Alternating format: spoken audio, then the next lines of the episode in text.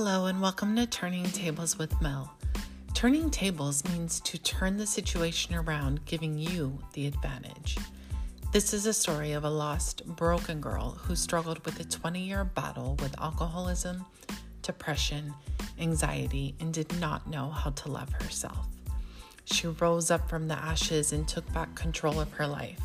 You see, I'd gotten to the point where I did not want to go on for one more day. Yep, I had wanted to take my life, and that was my rock bottom. I look forward to joining in on my journey as I unravel how I had become so broken and the steps I took to regain my life back. Stay tuned as we dig deep and start turning tables.